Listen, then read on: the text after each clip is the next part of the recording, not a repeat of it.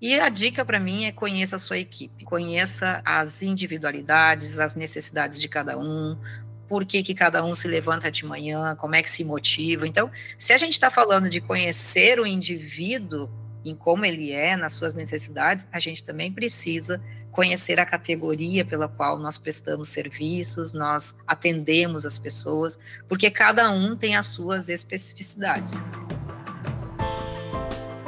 Então, se eu me sinto ameaçada fisicamente ou emocionalmente, eu posso confrontar isso que me assusta, eu posso paralisar ou eu posso fugir. Quando a gente leva esse, esse medo para dentro das organizações, se eu tiver medo de compartilhar que eu cometi uma falha, eu estou colocando em risco a segurança do paciente. Para que exista processos eficientes, a gente precisa qualificar o aprendizado.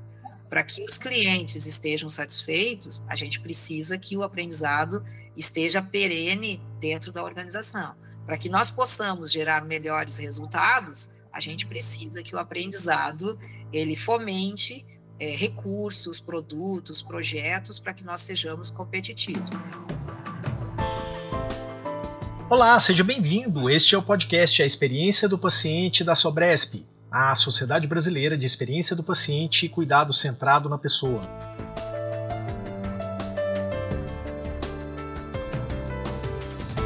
No episódio de hoje, vamos falar sobre segurança psicológica, que de forma bem simplificada é a sensação de conforto e confiança que uma pessoa tem para expressar suas opiniões, ideias e as preocupações sem medo de julgamento ou retaliação.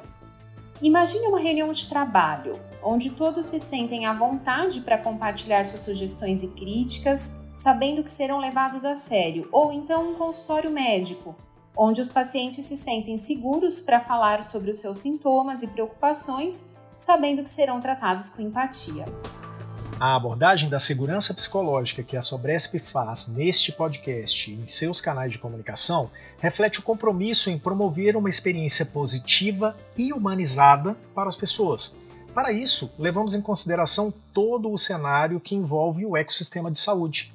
Mas eu perguntei a Carla Ledo, diretora científica da sociedade, por que a Sobresp decidiu tratar deste tema no podcast? Túlio, a Sobresp decidiu tratar o tema de segurança psicológica porque nós realmente entendemos que nós precisamos discutir isso em todos os níveis de atendimento, de formas de trabalho, nas instituições, nas organizações, quer sejam assistenciais ou não assistenciais. Quando nós olhamos dentro do framework do The Barrow Institute, nós temos um dos pilares, o engajamento do colaborador. Além disso, nós também estamos falando sobre a experiência humana e o cuidado centrado na pessoa. Portanto, eh, nós acreditamos que uh, os líderes precisam trabalhar isso dentro das suas instituições, trazer uma cultura de segurança para que os colaboradores possam levantar a mão quando identificar algo e dizer que algo está errado, ou que houve um evento, ou que eles possam parar um processo que não está em acordo com aquilo que foi desenhado. Mas para isso, há necessidade de criar um ambiente seguro, um ambiente de confiança e que também tenha uma cultura justa. Ah, a Sobresp tem esse papel de fomentar, de dar o alerta para as instituições, para os líderes, para que eles possam trabalhar isso nas suas organizações. Então é fundamental que nós, enquanto sociedade, tenhamos esse papel de disseminação, também de sensibilização de todas as pessoas.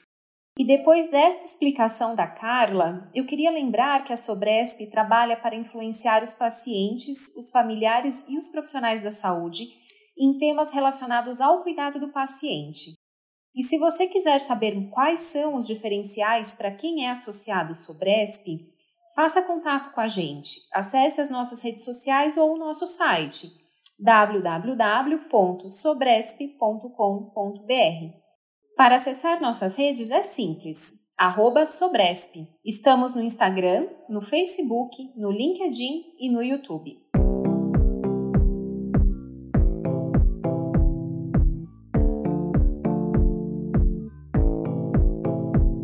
Hoje a gente tem uma convidada incrível por aqui. Estamos falando de Kátia Magni.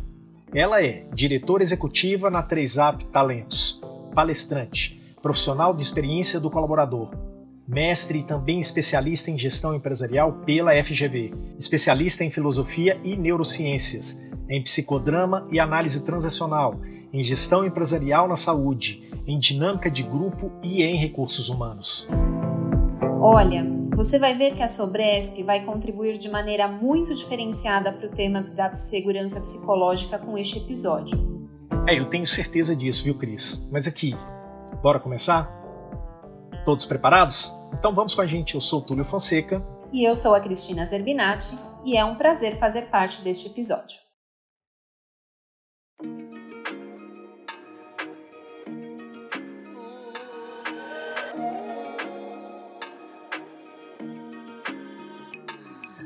No cenário da experiência do paciente no Brasil, a discussão sobre segurança psicológica vem ganhando relevância. A segurança psicológica aborda a proteção e a promoção do bem-estar emocional dos pacientes, reconhecendo que a saúde mental é fundamental para a qualidade do cuidado em saúde. E é importante saber que existem lacunas a serem enfrentadas. Muitas vezes, questões relacionadas à saúde mental são estigmatizadas e negligenciadas resultando em falta de compreensão e apoio adequado. Além disso, a capacitação dos profissionais de saúde para lidar com as necessidades emocionais dos pacientes ainda é um desafio. Cris, mas há oportunidades de melhoria, tá? É fundamental aumentar a conscientização sobre a importância da segurança psicológica, seja entre os profissionais de saúde, seja entre os pacientes, seja entre seus familiares. Isso envolve a criação de ambientes acolhedores, onde a escuta ativa, a empatia e o suporte emocional sejam priorizados. E promover a segurança psicológica no cuidado em saúde é um passo crucial para garantir uma experiência positiva e humanizada para os pacientes. Ao reconhecer essas necessidades emocionais e oferecer suporte adequado, podemos melhorar a qualidade do cuidado e contribuir para o bem-estar integral dos indivíduos. Bom, e após essa pequena introdução, a gente vai falar com a Kátia. Kátia Magni, seja muito bem-vinda ao nosso podcast. Muito obrigado por estar compartilhando com a gente tanto conhecimento e tanta bagagem da agora para frente. Muito obrigada a vocês por essa oportunidade especial de estarmos juntos aí no podcast da Sobresp, uma instituição que está acontecendo com uma importância muito relevante para o mercado da saúde. Muito obrigada pelo convite. Bom, eu queria começar sabendo mais sobre a descrição que está no seu LinkedIn. Você é top ser humano. O que, que isso significa? Adorei a sua pergunta. É, na carreira de executiva, a gente tem a oportunidade, na área de recursos humanos, de submeter as práticas de gestão de pessoas para uma avaliação da Associação Brasileira de Recursos Humanos, que existe em todos os estados e também, é, no que refere-se ao Brasil, uma BRH nacional. E durante os cinco anos como executiva de recursos humanos no Hospital Mãe de Deus, todas as nossas práticas nós submetíamos um ou dois anos depois, demonstrando consistência e resultados aplicáveis, nós submetíamos à avaliação da BRH tanto estadual, tanto aqui do Sul, quanto do Brasil. E nós fomos premiados, somando, é, tive, recebi sete premiações como executiva de recursos humanos, junto com a minha equipe, nessas práticas de gestão de pessoas, e já na minha carreira solo, como empresária, foram três premiações, uma considerando a educação corporativa nos principais hospitais privados do Brasil, e a outra nos processos de coaching como uma das primeiras metodologias que de fato apresentaram resultados com evidências de aumento de performance, mudança de comportamento. Então, Top Ser Humano é um profissional que recebe essas premiações. Eu recebi 10 premiações, é um motivo de muito orgulho, porque a gente sabe o desafio que é é, construir projetos com consistências, com resulta resultados e que sejam reconhecidos, né, tanto no local onde nós estamos, na instituição, quanto no país. Por isso, o Top Ser Humano. Muito legal, Kátia. E aí a gente queria entender um pouco mais, né? Você é administradora de empresas e essa cadeira ela surge muito focada em eficiência e no controle de processos produtivos, né? Então hoje vemos que essa preocupação com as pessoas ela começa a ficar mais presente nesse ambiente, né? E aí a gente queria saber de você, isso realmente está acontecendo, né? E, e se está acontecendo, em que momento né, aconteceu essa virada de chave, né? E por que, a partir de agora, a gente passou a, a não observar só os processos, mas também se preocupar com as pessoas que fazem esse processo? Acho que tudo isso faz parte desse processo evolutivo, graças a Deus, né? A sociedade ela vai mudando conceitos, valores, perspectivas. Essa semana dei uma palestra sobre o papel do business partner para as instituições, e daí a gente relembra um pouco como é que nasceu o papel de um profissional de recursos humanos dentro das empresas. Começou trabalhando folha de pagamento, cuidando de benefícios, carteira de trabalho, e hoje a gente tem um papel de maior relevância na gestão dos negócios, contribuindo também com esse olhar de colocar o humano na pauta da gestão dos negócios. Quando a gente fala no curso de administração de empresas, quando eu fiz essa escolha, eu me lembro muito bem alguns colegas dizendo: olha, quem não sabe para onde ir, escolhe fazer administração de empresas, porque lida com, umas, de, com diversas áreas e, de repente, se acha em alguma delas. Eu encontrei a, minha escolha no último semestre do curso de administração, quando escutei um profissional de recursos humanos dando aula e falando da importância do papel do profissional e deste olhar mais humano para as pessoas dentro das organizações. Então, eu acho que isso tem um processo evolutivo. É, o curso de administração ele tem disciplinas voltadas tanto para a liderança quanto para a gestão de pessoas, o que nos permite identificarmos se esse é o viés que nós queremos investir nas nossas carreiras, né? A sociedade está mudando muito, a gente fala das gerações, né? Quando a gente olha para a geração baby boomers, a geração do meu pai, que hoje estaria por volta de 85 anos, era uma geração de uma gestão mais militar, mais autoritária, eu mando, o outro obedece. Depois vem a geração X, né? Eu sou da geração X, então meu pai, minha mãe, oito filhos, e toda vez que tinha que se dar um feedback, se dava no coletivo, na hora das refeições, quando todo mundo estava junto no carro. A nossa geração, ela cresce com o desejo de ter a individualidade respeitada. E isso reflete nas organizações. A gente começa a escolher que o feedback seja dado individualmente. Na nossa geração, aos nossos filhos, a gente eles vão para uma festa ou para um ambiente familiar, eles cometem algum comportamento inadequado, a gente percebe e diz para eles: nós vamos conversar quando nós chegarmos em casa.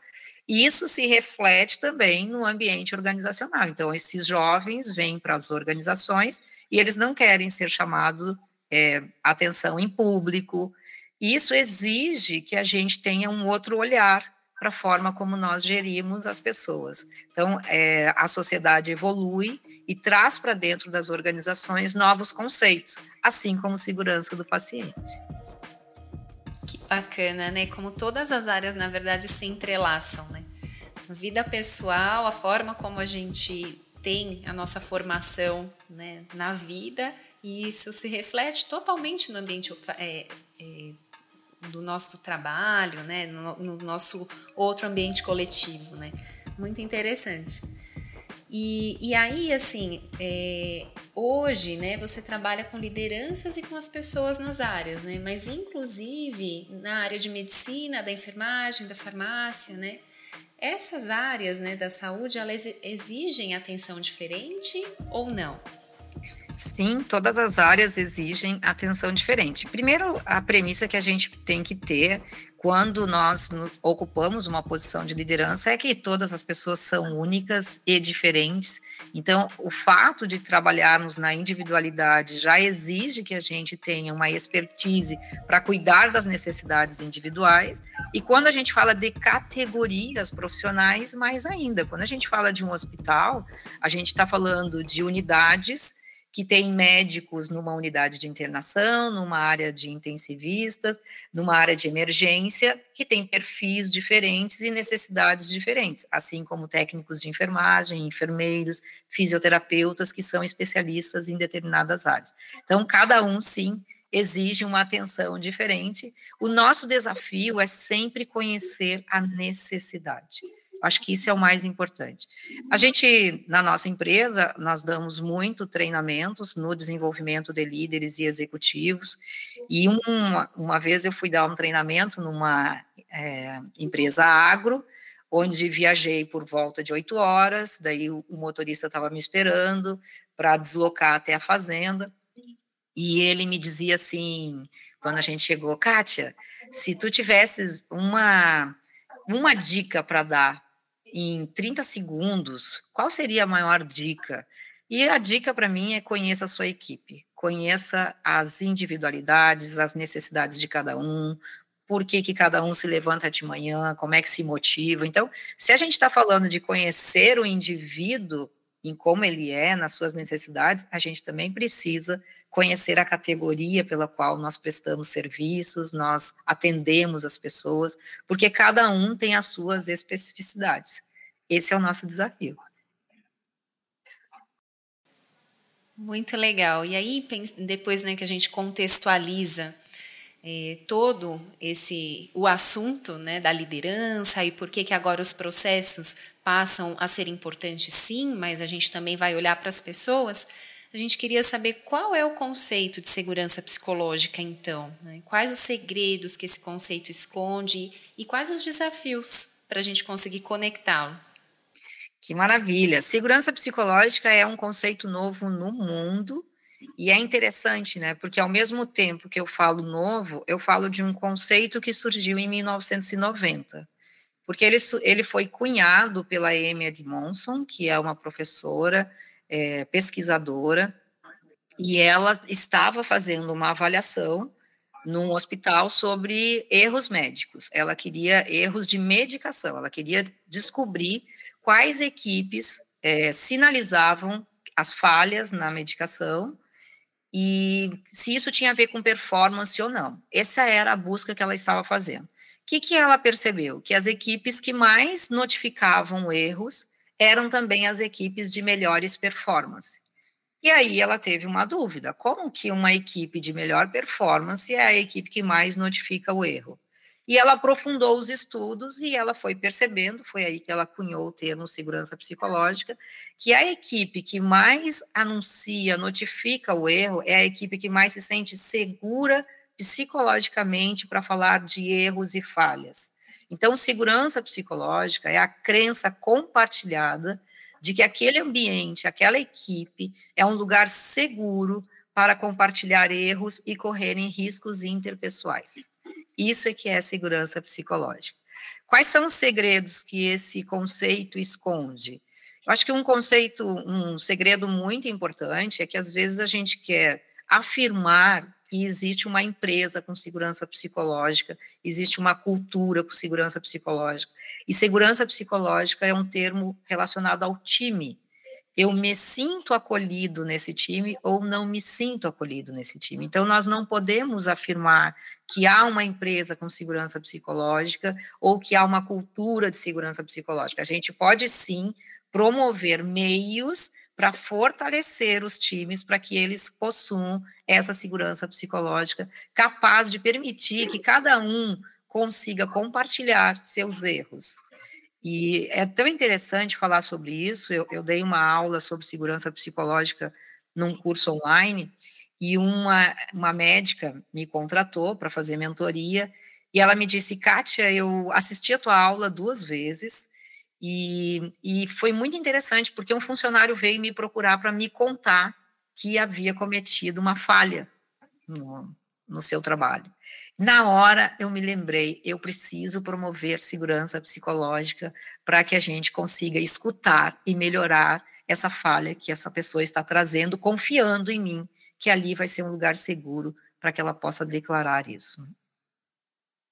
Os desafios que conecta, quando você pergunta, os desafios é porque o que, que aconteceu? Foi em 1990 que a Amy cunhou esse termo. Ela foi contratada pela Google com o propósito de é, descobrir nas 180 equipes na época quais eram as equipes de melhores performance. E ao fazer o estudo, ela de novo entendeu que a melhor performance estava relacionada à segurança psicológica.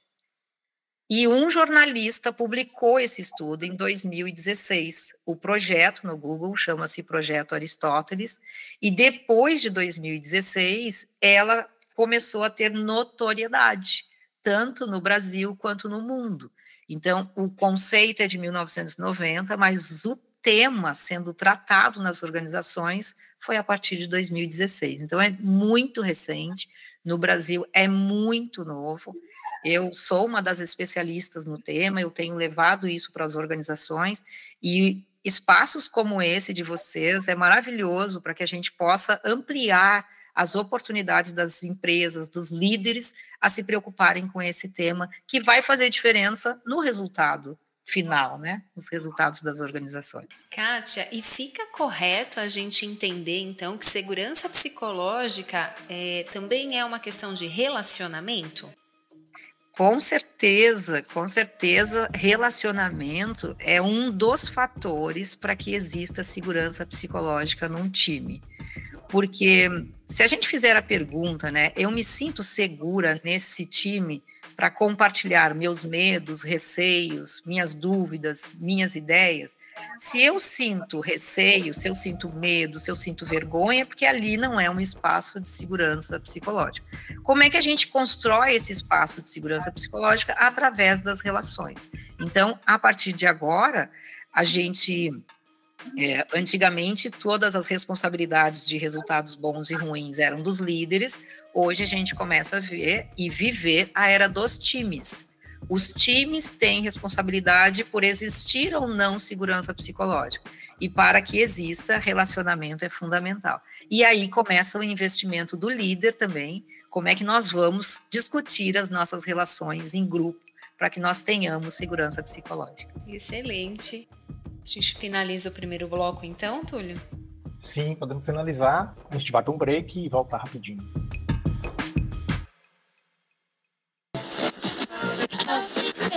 Aqui. Enquanto o segundo bloco não começa, eu queria saber uma coisa rapidinho. Você está pronto para o desafio de mergulhar na experiência humana no SUS? Em novembro deste ano, o primeiro Congresso Brasileiro da Sobresp vai chegar com tudo. Serão dois dias intensos com convidados, vivências e dinâmicas sobre esse tema. Gostou do spoiler? Então prepare-se para uma imersão única, repleta de conhecimento, informações e oportunidades de networking. Se você também quer transformar o cuidado em saúde, este é o lugar certo para você estar. Não perca!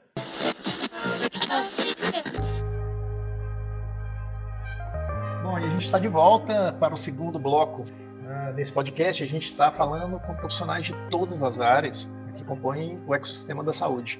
Precisamos pensar nas profissões das áreas de saúde, mas também em todas as outras que integram esse time que cuida.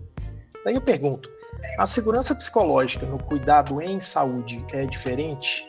O que, que a gente precisa discutir?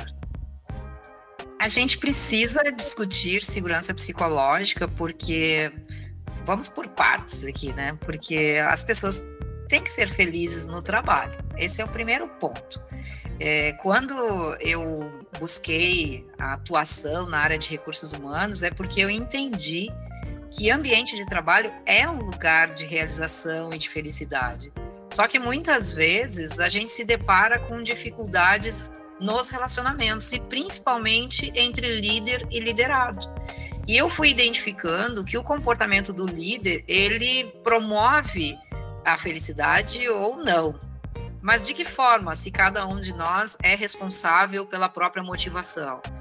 É, se o líder não tem qualificação suficiente para se comunicar, para se relacionar, para integrar, para compartilhar, para incluir esse colaborador, ele não vai se sentir feliz naquele trabalho. Se a gente considerar que 70% de um resultado de uma pesquisa de clima está relacionado ao comportamento do líder, ele tem um impacto e uma influência muito grande na satisfação dos seus colaboradores.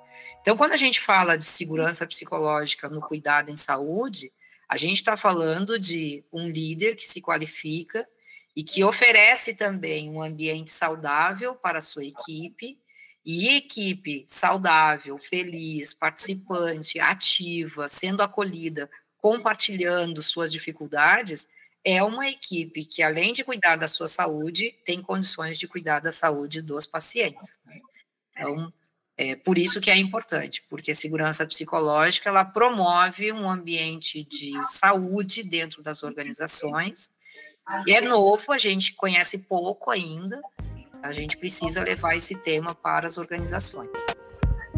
Kátia, e como que a falta, então, dessa segurança psicológica pode afetar o cuidado e a experiência do paciente eh, quando ele está sobre os nossos cuidados, né? Excelente pergunta. A Amy, quando escreveu o livro, ela chamou de organização sem medo, porque medo é uma emoção que traz um sentimento de ameaça, assim, eu, eu tenho, eu me sinto ameaçado, então eu ou fisicamente ou emocionalmente, e isso me gera uma reação. Então, se eu me sinto ameaçada fisicamente ou emocionalmente, eu posso confrontar isso que me assusta, eu posso paralisar ou eu posso fugir. Quando a gente leva esse, esse medo para dentro das organizações, se eu tiver medo de compartilhar que eu cometi uma falha, eu estou colocando em risco a segurança do paciente.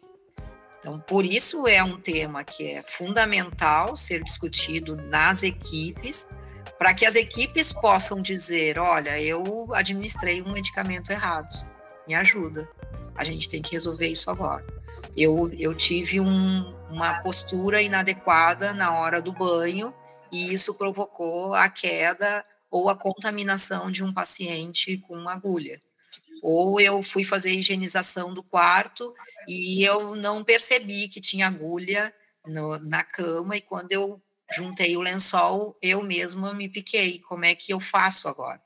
Então, se nós não, quanto mais nós promovermos segurança psicológica dentro dos times, não é só uma performance que nós teremos melhor, mas nós teremos qualidade de vida no trabalho para o colaborador, mas também para aquilo que ele oferece para o próprio paciente. E aí, assim, a gente tem um país com um caráter muito diferente, né, em termos regionais, geográficos, os aspectos culturais.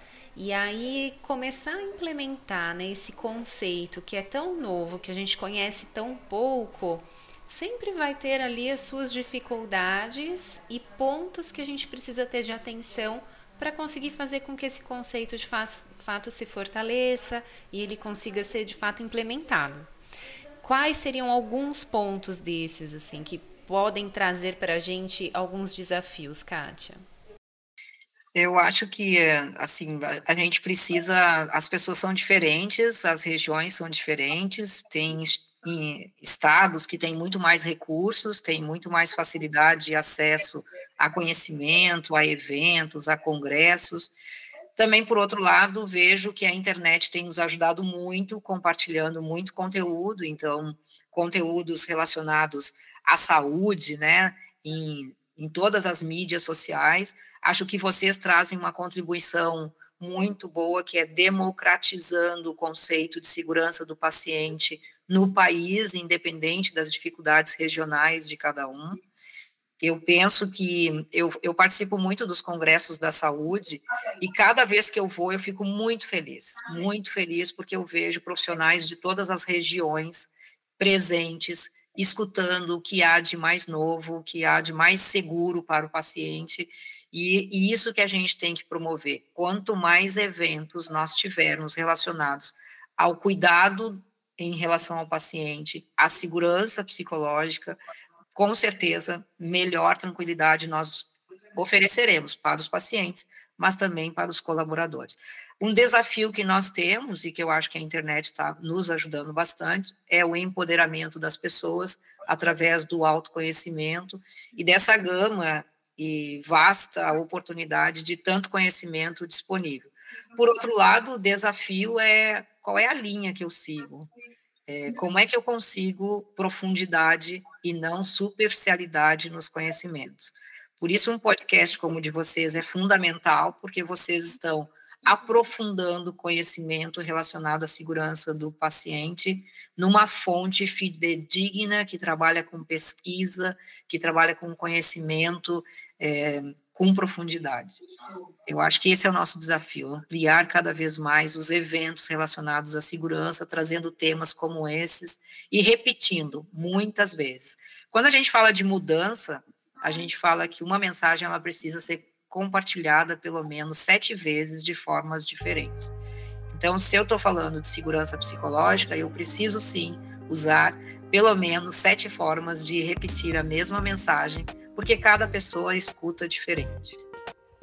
Se a gente fosse pensar numa coisa, nisso que você está falando, é, com eventos, com, com, com, situações de compartilhamento de experiências, é, como um líder de uma instituição A ou B ou C pode compartilhar ah, experiências nesse sentido da construção né, de, de espaços seguros, sem, sem se preocupar em expor as fraquezas da instituição, né, da, né, da onde ele trabalha, da onde ele lidera e, obviamente, expor as fraquezas dele enquanto líder. Como é que Excelente pergunta, sim, porque um dos elementos para que exista segurança psicológica está no comportamento do líder. Então, quando a gente fala que segurança psicológica é um conceito de time, a gente está dizendo que o time tem que fazer a conversa sobre que espaço seguro a gente vai construir aqui para que nós possamos é, ser colaboradores, cooperativos uns com os outros. Se o líder não quiser, essa pergunta não é feita em time. Então, apesar de entender que segurança psicológica é um conceito de time, se o líder não promover esse espaço seguro para a gente falar sobre isso, isso não acontecerá. É, uma coisa e um elemento importante para a segurança psicológica no que se refere ao comportamento do líder é ele também compartilhar as suas fragilidades, as suas vulnerabilidades, as suas dificuldades e as suas falhas. Porque às vezes a gente pensa que uma liderança, quando ocupa uma posição, ela tem que saber tudo, ela tem que ter resposta para tudo, e graças a Deus, hoje a gente evoluiu bastante para entender que um líder ele não é perfeito, que ele é um aprendiz, que se ele tiver humildade e abertura para o seu aprendizado e também para compartilhar com a sua equipe, toda a equipe cresce junto, e se ele for um exemplo compartilhando as suas falhas, eu também me sentirei segura para compartilhar as minhas. Então, o desafio é esse: é o líder se sentir seguro, é, e aí precisa de muito autoconhecimento, de muito repertório, de muita qualificação, para que ele possa dizer, pessoal, olha, cometi um equívoco, é, dei esse posicionamento numa reunião de diretoria, não foi bem visto, gostaria de compartilhar com vocês e ouvi-los, ou também ouvir sugestões de como é que eu posso fazer numa próxima vez. Isso muda a relação de uma equipe. É, acho que agora a gente começa a ficar com um pensamento, né, de como faremos, né? Então é a, a parte do mão na massa, né? Então vamos começar a pensar um pouquinho, Kátia e, e, nos diz né, sobre como identificar né, um espaço seguro e se tem algumas práticas é, profission dos profissionais de saúde, das instituições, que, que a gente pode adotar para promover essa segurança psicológica, né, tanto dos, dos colaboradores e que a gente sabe agora que vai refletir lá com os pacientes. Excelente pergunta. Ontem eu estava fazendo, dando uma palestra sobre cultura dentro das organizações e o papel do líder como principal influenciador de uma cultura. É, existem muitas oportunidades que um líder pode trazer, a gente sugere algumas perguntas. É, quando a gente fala de equipe, a gente fala de relacionamento. E quando a gente fala de relacionamento, a gente está falando de relacionamento homem-mulher, a gente está falando de relacionamento casal, a gente está falando do relacionamento líder-liderado e a gente está falando do relacionamento de equipe. Qualquer relacionamento exige espaço de conversa, espaço de fala, espaço de escuta. E quando a gente quer investir no relacionamento, isso precisa ter frequência. Então, muitas vezes, uma empresa acredita que quando ela investe num programa de desenvolvimento de lideranças ou num programa para qualificação de um time, ela fez uma atividade e ela espera que aquele resultado reverbere a vida inteira. Mas relacionamento é investimento, é tempo, é frequência e é conversa. Então, todo líder precisa ter, pelo menos uma vez por mês, uma roda de conversa com a sua equipe, trabalhando a relação. E ele pode fazer uma pergunta cada vez que ele faz essa roda de conversa. A primeira pergunta pode ser: olha, galera, estamos aqui, vamos construir um ambiente seguro para o nosso trabalho. O que, que a gente precisa fazer?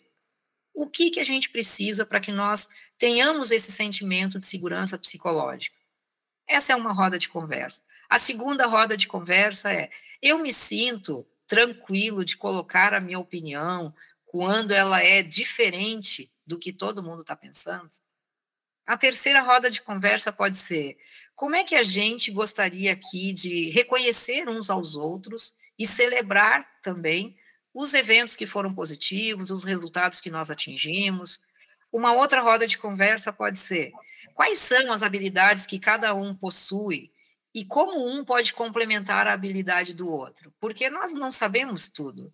Nós temos competências diferentes, aquilo que eu sou boa, eu posso te ajudar, e aquilo que eu não sou, eu posso te pedir ajuda. Então, nós temos condições aqui, nos sentimos bem para pedirmos ajuda um para o outro. Então, rodas de conversa são simples, não tem custo, exige tempo, e isso modifica um ambiente numa equipe, numa empresa. Excelente, Kátia. Acho que a partir de agora a gente começa a clarear um pouquinho o conceito e traz um pouco para a vivência. Agora é hora da gente ir começando a fazer algumas conexões neuronais, né? E começar a entender para onde iremos nas nossas instituições. Isso, e eu queria aproveitar isso que ela falou com relação a relacionamentos. E eu queria pensar num cenário pós-pandemia como fica a questão dos relacionamentos, né? Dentro disso tudo, dessa construção que você falou, como é que fica isso agora nesse cenário pós-pandemia? Já que a gente deu um monte de dicas agora nessa última resposta que você, né, que você deu pra gente, me dá mais algumas dicas disso para as pessoas que estão aí ao redor do Brasil escutando a gente. Excelente. É, o que aconteceu com a pandemia, né? Um pouquinho antes da pandemia, a gente ainda tinha muito conceito de não não podemos trazer as nossas emoções para dentro do trabalho, né? Estamos no trabalho, nós temos que produzir, nós estamos aqui para isso. Com a pandemia, de forma coletiva, as emoções ocuparam um espaço como protagonistas. E aí as lideranças não estavam preparadas para lidarem nem com as suas emoções num ambiente tão complexo e incerto, nem com as, as emoções das suas equipes. Eu recebia muitas ligações dos meus clientes, eu faço mentoria com executivos, e eles me diziam assim, Kátia, o que, que eu faço? Eu tenho medo. Como é que eu lido com o meu medo e como é que eu lido com o medo do meu colaborador? E eu dizia para eles: olha, nesse momento, o que nós precisamos é trabalhar o acolhimento. Então, a pergunta que cientificamente foi é, elaborada, que facilita a gente trazer as emoções para o mundo externo, compartilhando, falando e se escutando, é o que te preocupa hoje? Então, todos os dias, pergunte para cada um dos seus colaboradores o que te preocupa hoje, para que as pessoas possam ter esse espaço de fala, mas também um espaço de escuta. A gente não precisa ter respostas para tudo, mas a gente precisa ouvir o que vem, para que nós possamos processar e aí sim encontrarmos um, um espaço, uma oportunidade de construção. Após a pandemia, as, as emoções elas estão presentes, mas a gente continua meio na dúvida sobre como é que a gente lida com isso. Agora, é, cada indivíduo tem o seu momento, tem o seu contexto, tem o que está sentindo, mas as pessoas entenderam que elas querem sim compartilhar como elas estão, elas querem sim é, felicidade no trabalho. E tem um outro ponto que está muito presente, que é, na pandemia, muitas pessoas foram encaminhadas para suas casas, para o trabalho remoto, e agora elas, elas voltaram para as empresas, mas elas estão se questionando, eu quero manter-me fisicamente nesse ambiente de trabalho ou eu prefiro trabalhar da minha casa? Então, hoje, o líder, ele tem uma nova exigência em termos de competências, que é como é que eu lido com essas necessidades que são remotas e presenciais, como é que eu lido com as emoções e como é que eu transformo tudo isso numa boa limonada para que todos nós sejamos realizados no trabalho e também felizes. Quando a gente fala de felicidade, a gente fala de equilíbrio. Então, para que eu me sinta feliz, eu preciso ter equilíbrio E equilíbrio em quê? Nas diversas dimensões da minha vida. Numa dimensão financeira, numa dimensão de propósito de vida, de trabalho, daquilo que eu entrego para a sociedade, do significado que o trabalho tem para mim. Gente, é uma responsabilidade tão grande para um líder saber se a pessoa está feliz, que ela só tem um jeito de saber, perguntando, investigando, conversando e trazendo esse espaço de fala e de escuta. Muito bom. Finalizamos agora é, o segundo bloco. A gente volta daqui a pouquinho. Curtindo o podcast a experiência do paciente da Sobrexp? Tem planos para criar seu próprio podcast, compartilhar conteúdos que façam a diferença na vida do seu cliente? Nós somos da agência Map2B Planejamento, Marketing e Negócios e estamos aqui para te ajudar. Identificamos o tema, criamos o roteiro, gravamos, editamos e até cuidamos das artes e da divulgação nas plataformas mais populares. Bora produzir episódio de podcasts incríveis? Acesse o nosso site www.map2b b.com.br e entre em contato com a gente.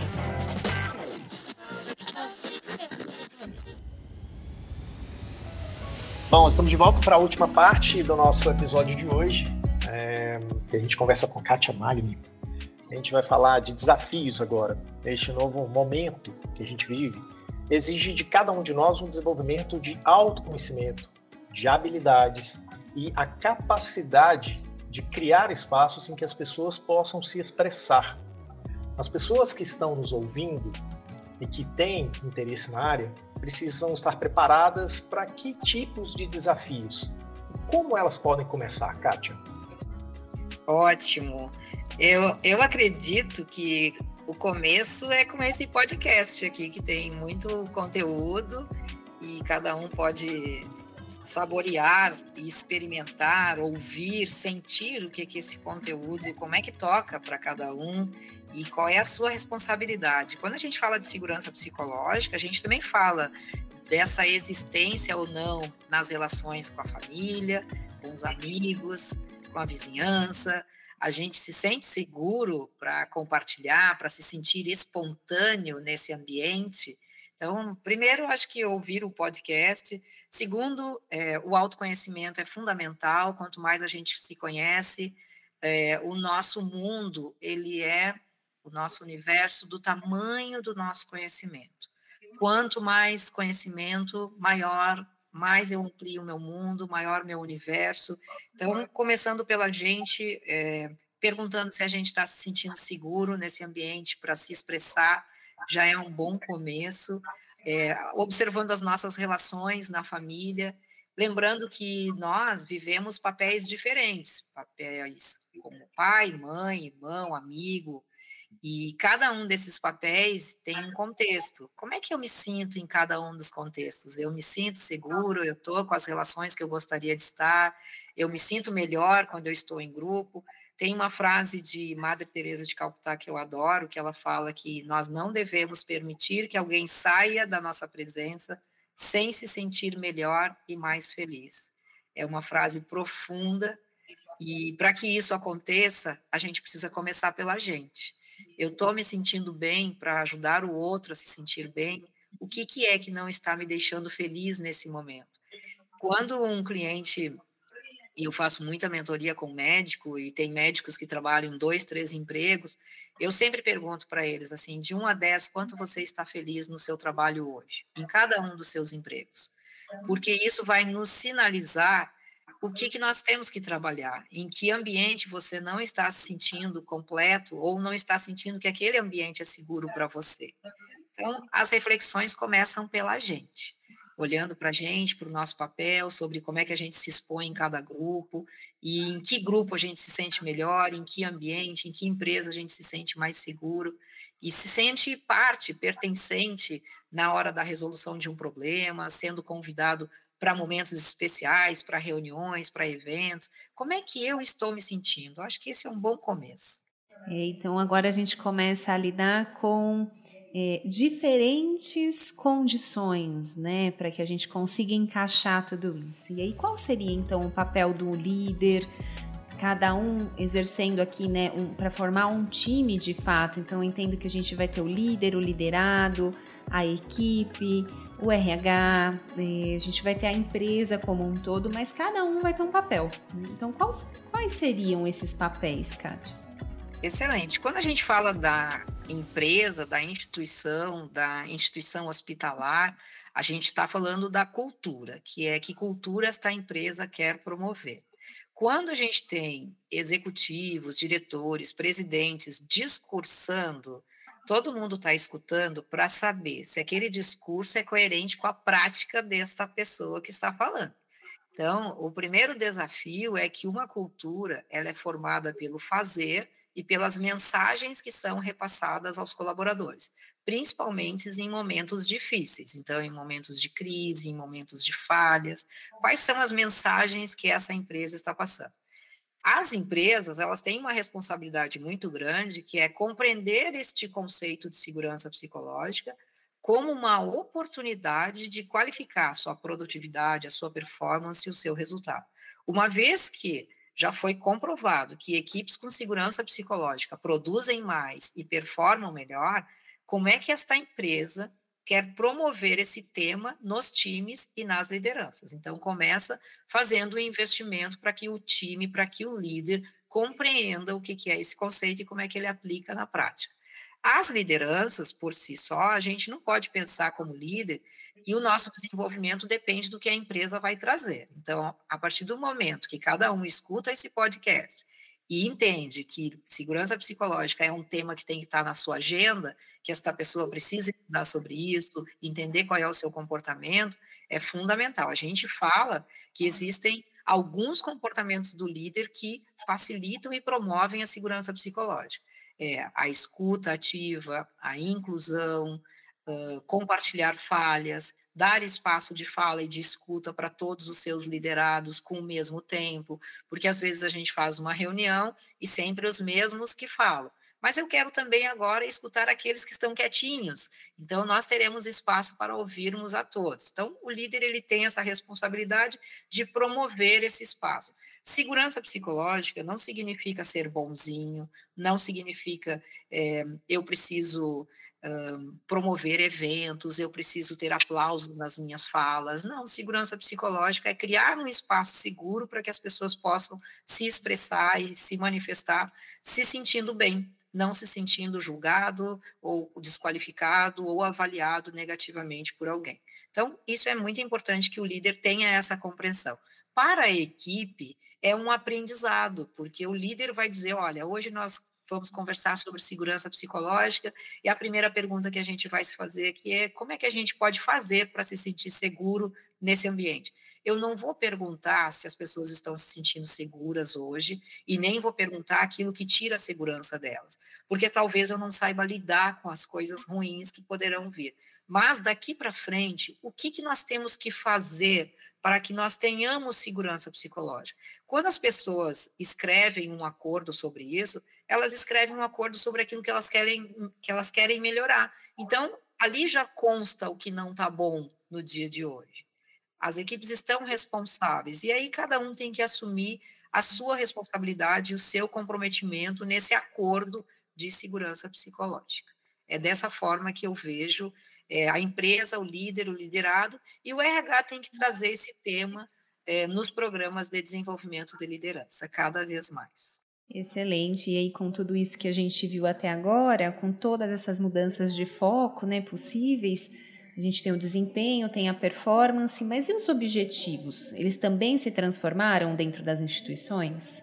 Com certeza, os objetivos eles estão evoluindo, né? A gente sabe que hoje uh, a gente olha para o contexto da inovação, uma preocupação que eu tenho é que antigamente a gente achava, um pouquinho antes da pandemia, que a inovação, a tecnologia, ela substituiria o emprego de pessoas com tarefas repetitivas. Hoje a gente já sabe que a tecnologia vai substituir, desde a inteligência artificial e muitos outros é, contextos de inovação que nós receberemos, ela também substituirá profissionais com conhecimento, com domínio, com, com profundidade de conhecimento. Então, de que forma a gente está modificando os objetivos dos nossos ambientes de trabalho, para que nós possamos pensar também na carreira dos nossos colaboradores e como que eles podem se atualizar, para que eles tenham espaço no mercado de trabalho. Eu me sinto uma executiva e uma liderança com uma responsabilidade social muito grande de chamar a atenção das pessoas para que elas se atualizem, porque há uma previsão, sim, é, de pessoas não empregáveis e antes a gente achava que eram as pessoas das tarefas repetitivas e agora a gente sabe que não. Então, como é que a gente olha para essa revolução silenciosa que a tecnologia está promovendo dentro das organizações? Hoje a gente olha inteligência artificial, olha que legal, a gente tem respostas para tudo, a gente faz uma pesquisa e a gente sabe tudo o que está acontecendo, mas tá bem, como é que isso daí vai evoluir? Até que ponto ela vai ocupar um espaço dentro das organizações. Então, se isso não está fazendo parte dos objetivos, olhar para o futuro, para a inovação, para o campo do trabalho, para as pessoas, é, a gente ainda não acordou, não despertou para essa modificação, para essa revolução tecnológica. Por outro lado, já temos mais objetivos relacionados às pessoas dentro da, da organização, né? Quando a gente olha que a metodologia do Norton e Kaplan, do Balance Scorecard, traz como a primeira dimensão a base o aprendizado, ele está falando que para que exista processos eficientes, a gente precisa qualificar o aprendizado. Para que os clientes estejam satisfeitos, a gente precisa que o aprendizado esteja perene dentro da organização. Para que nós possamos gerar melhores resultados, a gente precisa que o aprendizado ele fomente é, recursos, produtos, projetos para que nós sejamos competitivos. O que acontece em determinadas organizações? Quando a crise bate, quando o orçamento aperta, a primeira dimensão que se exclui é a dimensão do aprendizado. Então, quando eu faço isso na base, eu estou modificando o movimento dentro do meu balance scorecard nos resultados dentro de uma empresa. Então, os objetivos eles precisam mudar, sim, eles precisam ter uma atenção focada nas pessoas, nessa nova sociedade que está em transformação. Algumas empresas já estão conseguindo olhar para isso e algumas empresas estão atentas. Opa, está acontecendo uma coisa diferente. O que mais que eu tenho que olhar e incluir no meu planejamento estratégico? Nesse mesmo, nessa mesma linha né, de pensamento, Kátia, hoje a gente discute muito a questão da experiência, né, esse novo termo. Então, experiência do usuário, experiência do paciente, experiência do colaborador. Acho que o que seria, então, esse termo experiência? Acho que, acho que esse seria um primeiro ponto, né, para a gente pensar. É, e como que, principalmente as lideranças, podem ser impactadas com esse novo conceito, que é uma nova mentalidade também de trabalho e de entender todo o conjunto né, de um time, né, no caso aqui hospitalar, que é o que a gente tem discutido. A gente está falando de cuidado centrado na pessoa, né? Ou seja, é colocarmos a pessoa no centro, não, nós, não necessariamente só o paciente, mas também o colaborador. Esse é um conceito também novo para as organizações, que é olhar para a jornada da experiência do colaborador e do paciente.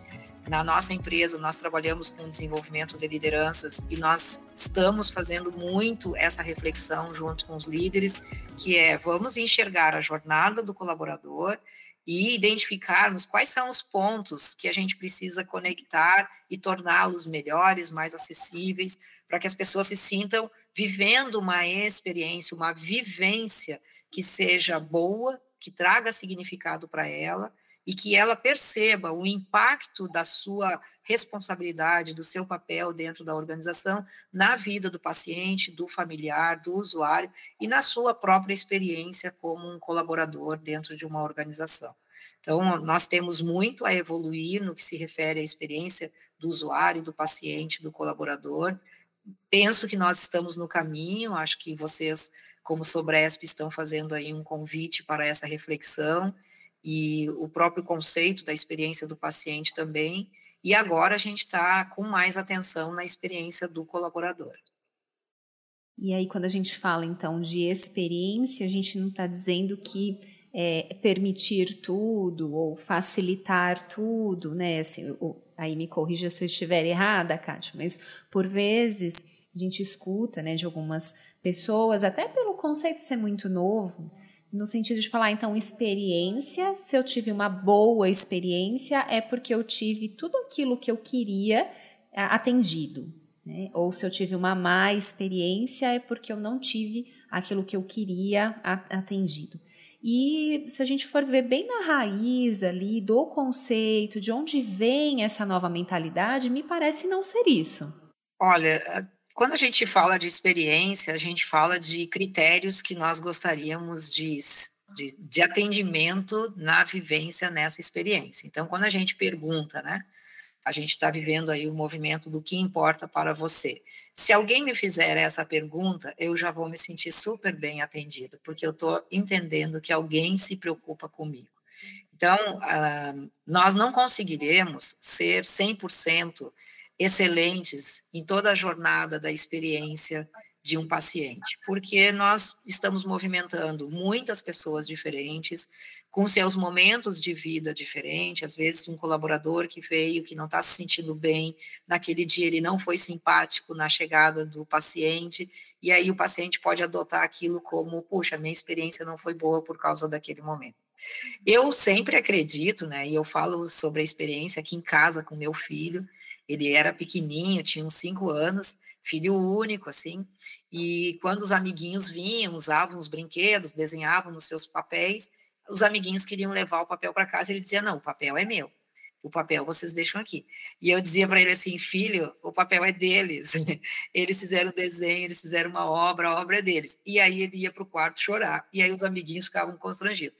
E eu dizia assim para ele, filho, quando a gente recebe pessoas na nossa casa, a gente tem que cuidar todo o momento que essa pessoa está conosco, desde a da hora que ela chega até a hora que ela vai embora.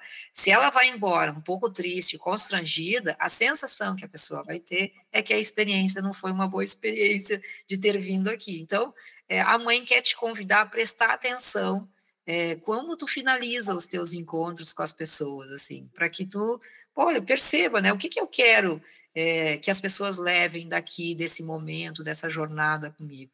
Eu acho que essa é a responsabilidade que cada um tem que ter, sabe? O que, que eu quero? Por isso que estar bem é fundamental. A gente fala, né, depois da pandemia, da importância de a gente trazer o tema saúde mental para dentro das organizações, porque a gente precisa ajudar as pessoas a entenderem que elas precisam primeiro cuidar delas, para depois elas cuidarem do outro, que quando eu tiver, eu tiver quando eu tiver meu espaço de atenção, de cuidado comigo, fica muito mais fácil olhar para o outro. A gente vive numa sociedade que é mais fácil a gente prestar atenção no outro, cuidar do outro, do que cuidar da gente. Mas quando a gente fizer isso, né, nós estaremos sendo negligentes conosco, com aquilo que é mais importante, que é como é que eu cuido de mim, como é que eu cuido do meu corpo, daquilo que me sustenta e que leva para frente aquilo que é fundamental na relação com as pessoas. Então, acho que nós temos aí muito aprendizado sobre a experiência do paciente, sobre a experiência do colaborador. Isso não significa atender 100% todos os pedidos, nem nas nossas casas, porque muitas vezes dizer não é um ato de cuidado, é um ato de atenção, Dar limites é um ato de responsabilidade, de compromisso com a saúde do outro. Às vezes a gente precisa dar um limite para o familiar que está nervoso, que não está conseguindo pensar. A gente precisa dizer para ele: olha, vou precisar que você, nesse momento, é, tenha um pouco mais de tranquilidade, porque o paciente precisa da sua tranquilidade. Isso é dar um limite. Talvez a pessoa escute, às vezes isso não seja muito bom, mas depois ela vai entender que aquilo foi fundamental. Então, a gente também vai ter que saber discernir é, o que, que é que a gente dá como atenção. Segurança psicológica é a mesma coisa, não significa que quando eu perceber erros ou negligências, eu não tenha que ter uma atuação direta, firme, porque eu contribuo. Se eu não fizer nada, eu contribuo para uma cultura de permissividade, inclusive do erro, é, sem responsabilidade. Então, a, gente precisa discutir e conversar e entender o que, que faz parte de uma boa experiência para o paciente é, e, e o que, que não faz, para que a gente possa atender as demandas que estão ao nosso alcance. Mas isso também significa que muitas vezes dizer não e dar limites são fundamentais para uma boa experiência. Excelente, Kátia, acho que sim, né? Toda relação, seja profissional, seja pessoal, seja com paciente, exige alguns limites e alguns cuidados, né? Excelente. Então, agora, como prêmio, para quem está com a gente até agora nesse episódio, nós gostaríamos de dicas. Quais são os recursos disponíveis para pacientes, familiares e os profissionais da saúde que desejam aprender mais sobre segurança psicológica? Leitura ou algum estudo científico, site, algo que a gente possa é, disponibilizar para essas pessoas? Maravilhoso. Acho que a primeira dica é o livro da Amy Edmondson, que chama-se A Organização Sem Medo. Todo mundo que é líder precisa fazer essa leitura. É um livro com muita consistência, ela compartilha toda a pesquisa e toda a orientação para a liderança de como fazer isso acontecer na prática. É um livro muito profundo, quanto mais vezes a gente conseguir ler, melhor a gente se torna. Acho que essa é a primeira dica. A segunda, tem que escutar esse podcast na íntegra Acho que é fundamental né, saber qual é o seu papel, de que forma você começa a promover segurança psicológica na sua família, nas suas relações, nos seus amigos e principalmente aí com o seu time, né?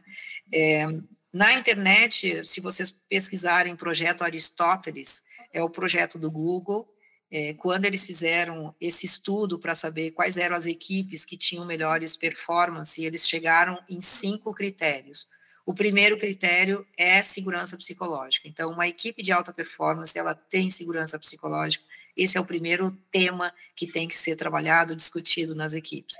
Uma equipe que tem alta performance tem confiabilidade, ou seja, eu confio nos meus colegas e eu sei que eu posso contar e pedir ajuda, que vai dar certo. Uma equipe de alta performance tem estrutura e clareza. Eu sei o que esperam de mim, eu sei qual é o meu papel, qual é a minha responsabilidade.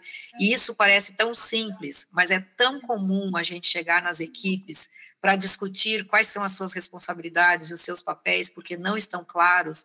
Porque muitas vezes, e quando a gente fala de instituição hospitalar, a gente está falando de pessoas que trabalham no mesmo ambiente por 15 anos, 20 anos, 25 anos. E quando a pessoa está há muito tempo, o líder ele negligencia alguns papéis da sua responsabilidade, algumas funções, que é todos os anos conhecer esse novo colaborador que já está comigo há 15 anos, mas ele é um novo ser humano a cada ano, a cada modificação, a cada situação, a cada mudança de valor. É recombinar, né? Re acordar novamente sobre o que, que eu espero de ti, o que, que eu quero contar contigo até o final do ano. Então, esta clareza é fundamental. O significado do trabalho é o quarto fator que o Google encontrou como importante para uma equipe de alta performance, que é cada colaborador sabe o que significa o que ele faz, o que significa para ele, para o paciente, para a instituição. E por último é o impacto no trabalho. Qual é o impacto do meu trabalho para a sociedade, para o planeta, para o mundo? O que, que eu estou fazendo? Então, o estudo, o projeto Aristóteles, ele está na internet. Cada um que pesquisar vai encontrar ali essas reflexões e essas informações, né? E para cada um que estiver aqui, se for uma liderança na saúde, é, considere que esses cinco fatores são os mais importantes para que você tenha uma equipe de alta performance. E aí, mão na massa, vamos fazer acontecer. Muito bom, já quero é, entrar e conhecer todas essas leituras. Acho que muito interessante aprofundar nesse tema. Kátia, a Sobresca então agradece imensamente a sua participação, a sua dedicação e por ter partilhado tanto com a gente nesse episódio. Muito obrigada. Muito obrigada a vocês, que oportunidade incrível, adorei fazer parte desse movimento importante de compartilhar sobre segurança psicológica e segurança do paciente. Estamos aí no caminho certo, compartilhando conhecimento de uma forma muito generosa. Para quem é, quiser encontrar também um pouco mais de informação, no meu LinkedIn, Kátia Magni, tenho certeza que vocês terão aí acesso a muitos recursos para o desenvolvimento como profissional, como líder e vinculado a esse tema tão importante que é a segurança psicológica. É, também estou no Instagram como Kátia Magni Coach e estou disponível sempre que vocês quiserem fazer uma pergunta, um, uma contribuição, uma colaboração, contem comigo. Foi um prazer estar aqui. Agradeço ao Túlio pela generosidade desse momento, a Cristina e toda a diretoria da Sobresp. A gente que agradece. É, foi espetacular. Eu acho que quem está com a gente até agora ganhou muitos prêmios. É, muito obrigada. E chegamos ao fim deste episódio do podcast A Experiência do Paciente. Hoje falamos sobre a segurança psicológica. Ao trazer esse tema para discussão, a Sobresp procurou conscientizar e transformar a sua experiência diária com o tema. Conversamos com a incrível Kátia Magni, diretora executiva da 3UP Talentos, palestrante profissional da experiência do colaborador. O podcast A Experiência do Paciente é uma produção da Map2B Planejamento, Marketing e Negócios. E como eu sei que você curtiu o episódio de hoje, eu vou pedir que você compartilhe com as pessoas que você conhece. E já aproveita para favoritar a gente no seu tocador preferido. Agora um recado final. Se você está ouvindo pelo Spotify, aproveite para responder a enquete deste episódio. Para você, Quais são os desafios enfrentados na promoção da segurança psicológica no Brasil atualmente? É isso, obrigado por hoje e a gente se vê no próximo episódio. Bye bye. Tchau, gente. Até o próximo episódio.